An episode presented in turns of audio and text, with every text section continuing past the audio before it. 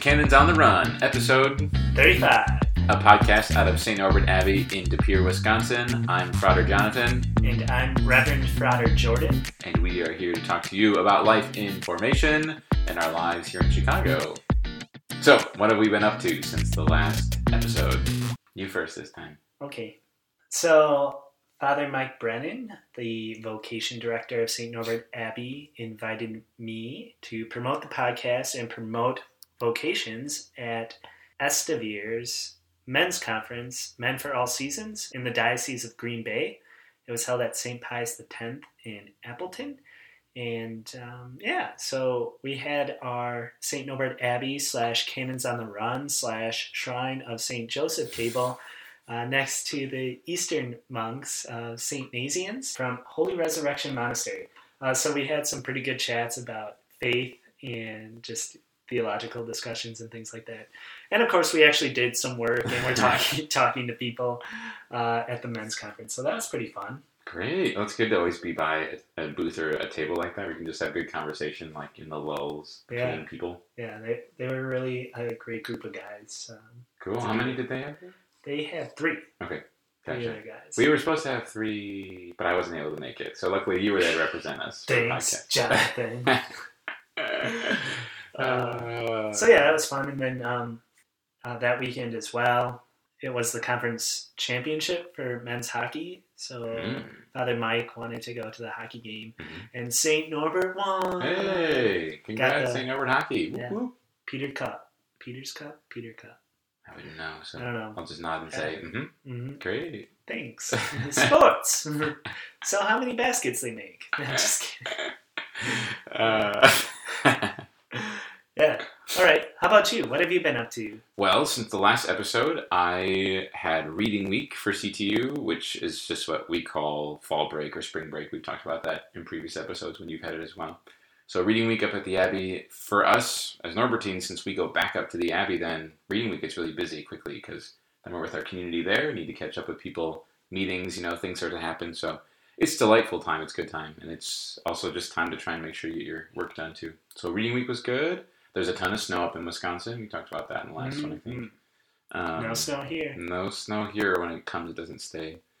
And then uh, getting back into the swing of things with school after reading week was like hit hit the ground running. I had a midterm for my Intro to Judaism class, which I think went well, and just you know getting work done for the other classes. This past weekend, I had lots of fun things, all just kind of these events all happening in one weekend. All day Friday, I had a, a workshop that was part of preparing for our ministry practicum next year for my second year of studies. So that was a seven hour workshop. It was excellent.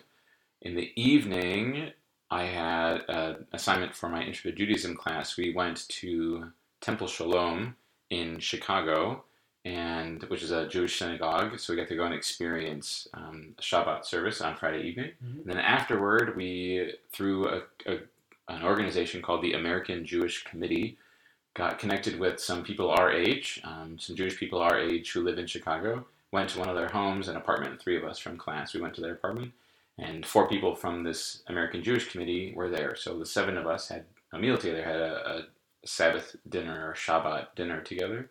So the person hosting us, she did all the cooking and stuff, and we just shared experiences, um, understandings of Judaism, the Roman Catholic faith, talking with each other. It was awesome. We were there for like the entire evening, just chatting and having good food and good conversation. Wow. So that was a really great experience. So that was all Friday. Saturday was like recover from having a full day. And then that evening there was a Mardi Gras party at St. Bede the Venerable, which is a parish where our confrere, Father Patrick LaPacz, is at. So went there and was at Mass with everyone, and then went to their fundraiser, this Mardi Gras fundraiser party they had. At the end, they had great music playing, and they called it like dinner and dance. Uh, No one was dancing, but you can bet your bottom dollar that I was dancing uh, for a little bit. And don't we had to leave. embarrass us. Ah, they were playing great music. Yeah. It was great. Was it um, kind of like uh, Jackson Square, kind of some some jazz for Mardi Gras, or what kind of? Um, yeah, it was kind of a variety of stuff. Yeah, they had some jazz stuff, um, kind of like Dixieland, kind of more upbeat things, but just some pop stuff too. no. Good dance beats. So yeah, not like super traditional. Just, they had a DJ and just good music. All right. yeah, so that was good. So yeah, that's um, those are our weekends, which leads us to recording this podcast. Um, so just a reminder for our listeners that this is now part three of 10 uh-huh, um, of us just reflecting on each part of St. Pope John the 23rd's daily Decalogue. And today, part three reads, Only for today I will be happy in the certainty that I was created to be happy, not only in the other world, but also in this one. Oh, that's it. That's it. I know this one wasn't this, this one wasn't a chapter like number two was. Yeah. So I had some pretty good reflection when we were building up to this. The Word on Fire Institute had their kind of free three day trial of the Word on Institute. So they were interviewing all these scholars. And one of the scholars I stumbled upon was Dr. Jennifer Frey, uh, who's a philosophy professor. And I couldn't help but think in listening to her and looking back at some of my notes, so I don't have her uh, interview from the Word on Fire Institute memorized or completely down, but I was totally inspired. I'm like, yes, they're talking about happiness. I'm like, this is number three of St. John the 23rd. Yeah. Um, and so I was really, really excited. And she had some beautiful information, but in listening to her, I couldn't help but think about uh, Thomas Aquinas, like the influence uh, her knowledge must have from him, hmm and looking at enjoyment and happiness, or what does happiness look like, and getting me thinking about what is happiness. And hmm in in this interview, looking at temporal things or eternal things, and happiness ultimately comes down to God, right? Aquinas kind of talks about the temporal things being things of enjoyment, and the eternal things being things of true happiness. If I recall correctly, it's been a while since I had philosophy. That all sounds right to me.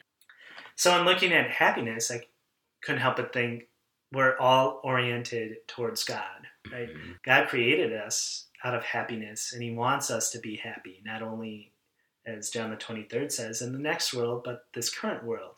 And where does, what does happiness look like? Well, I believe it's the true, the good, and the beautiful. That's what happiness is. That's what, who God is, and that's who we're destined, that's what draws us, draws us in. hmm Right. That's a channel that we find happiness is through these things. Spending time with something that is good, spending time with a person that is good, spending time with becoming mo- more attuned to our true self, finding those beautiful things in life. Yeah.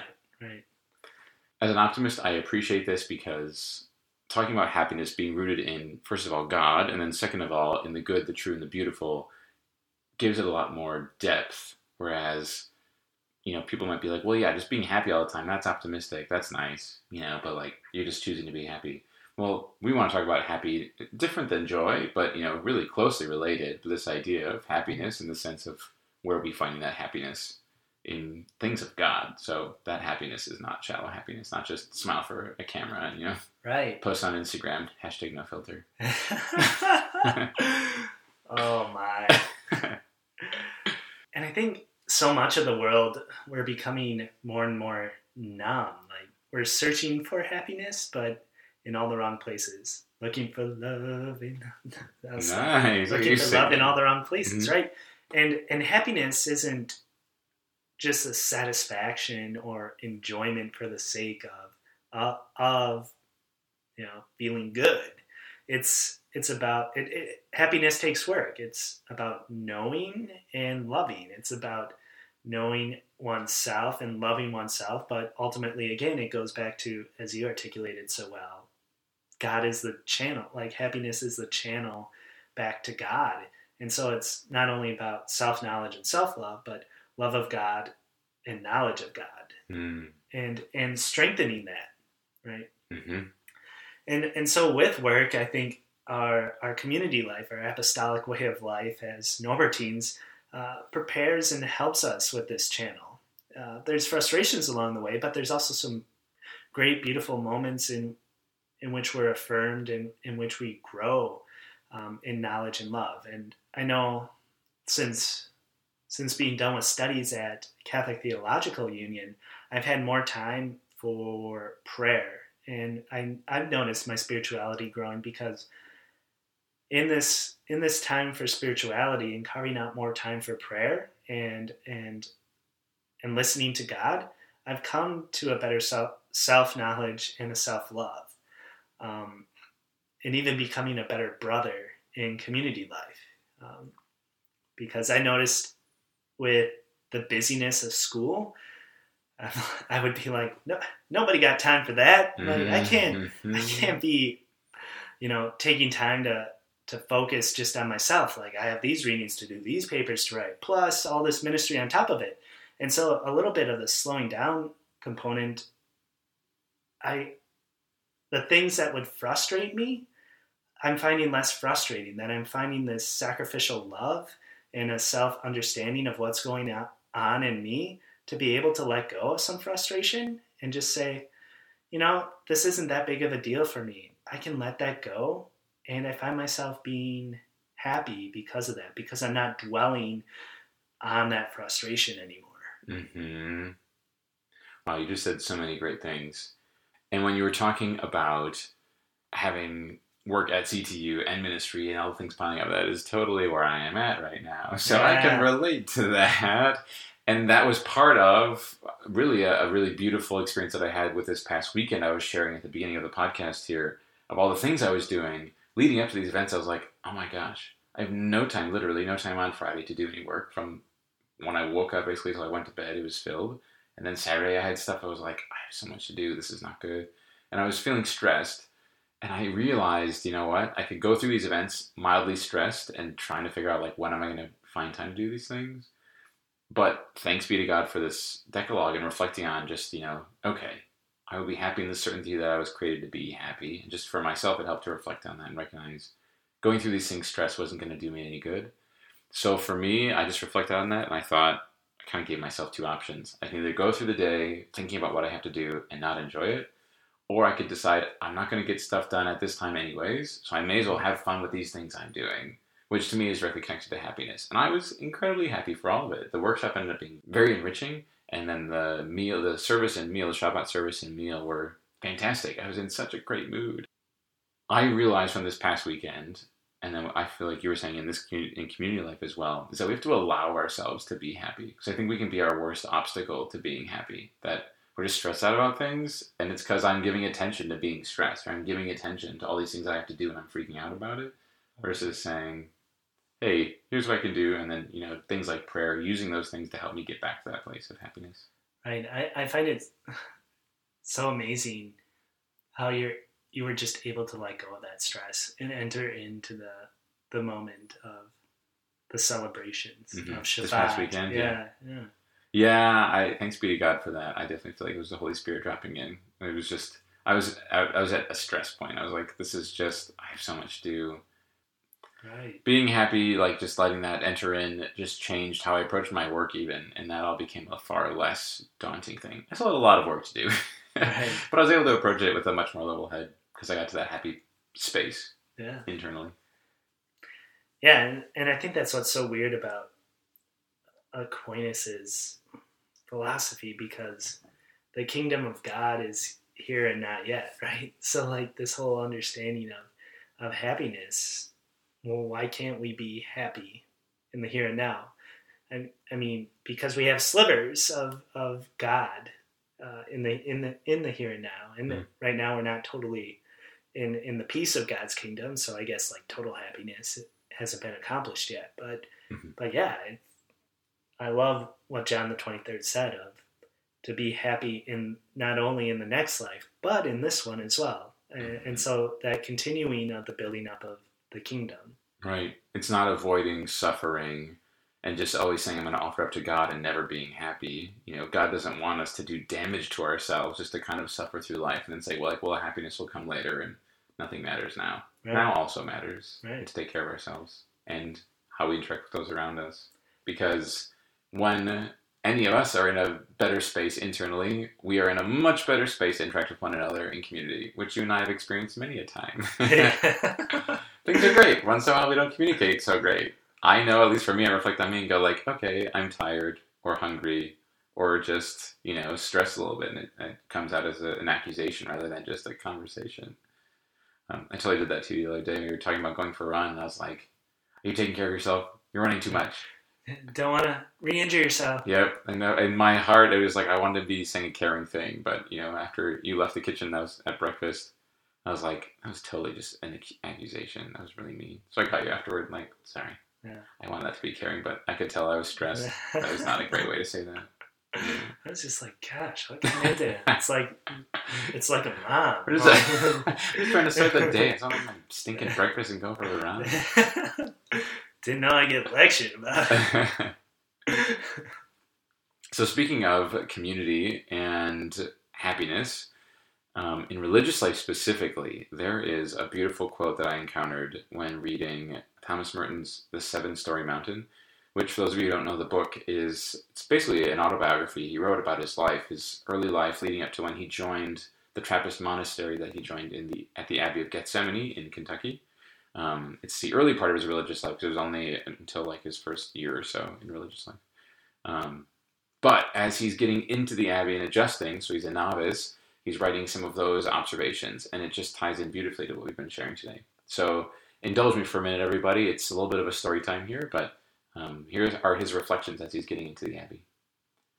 With the novices, their sensible piety was innocent and spontaneous, and it was perfectly proper to their state.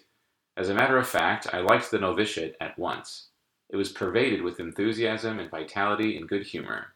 Practically all the novices seemed to be very enlightened and sincere about their duties in the religious life. They had been quick in catching on to the rules and were keeping them with spontaneous ease rather than hair splitting exactitude.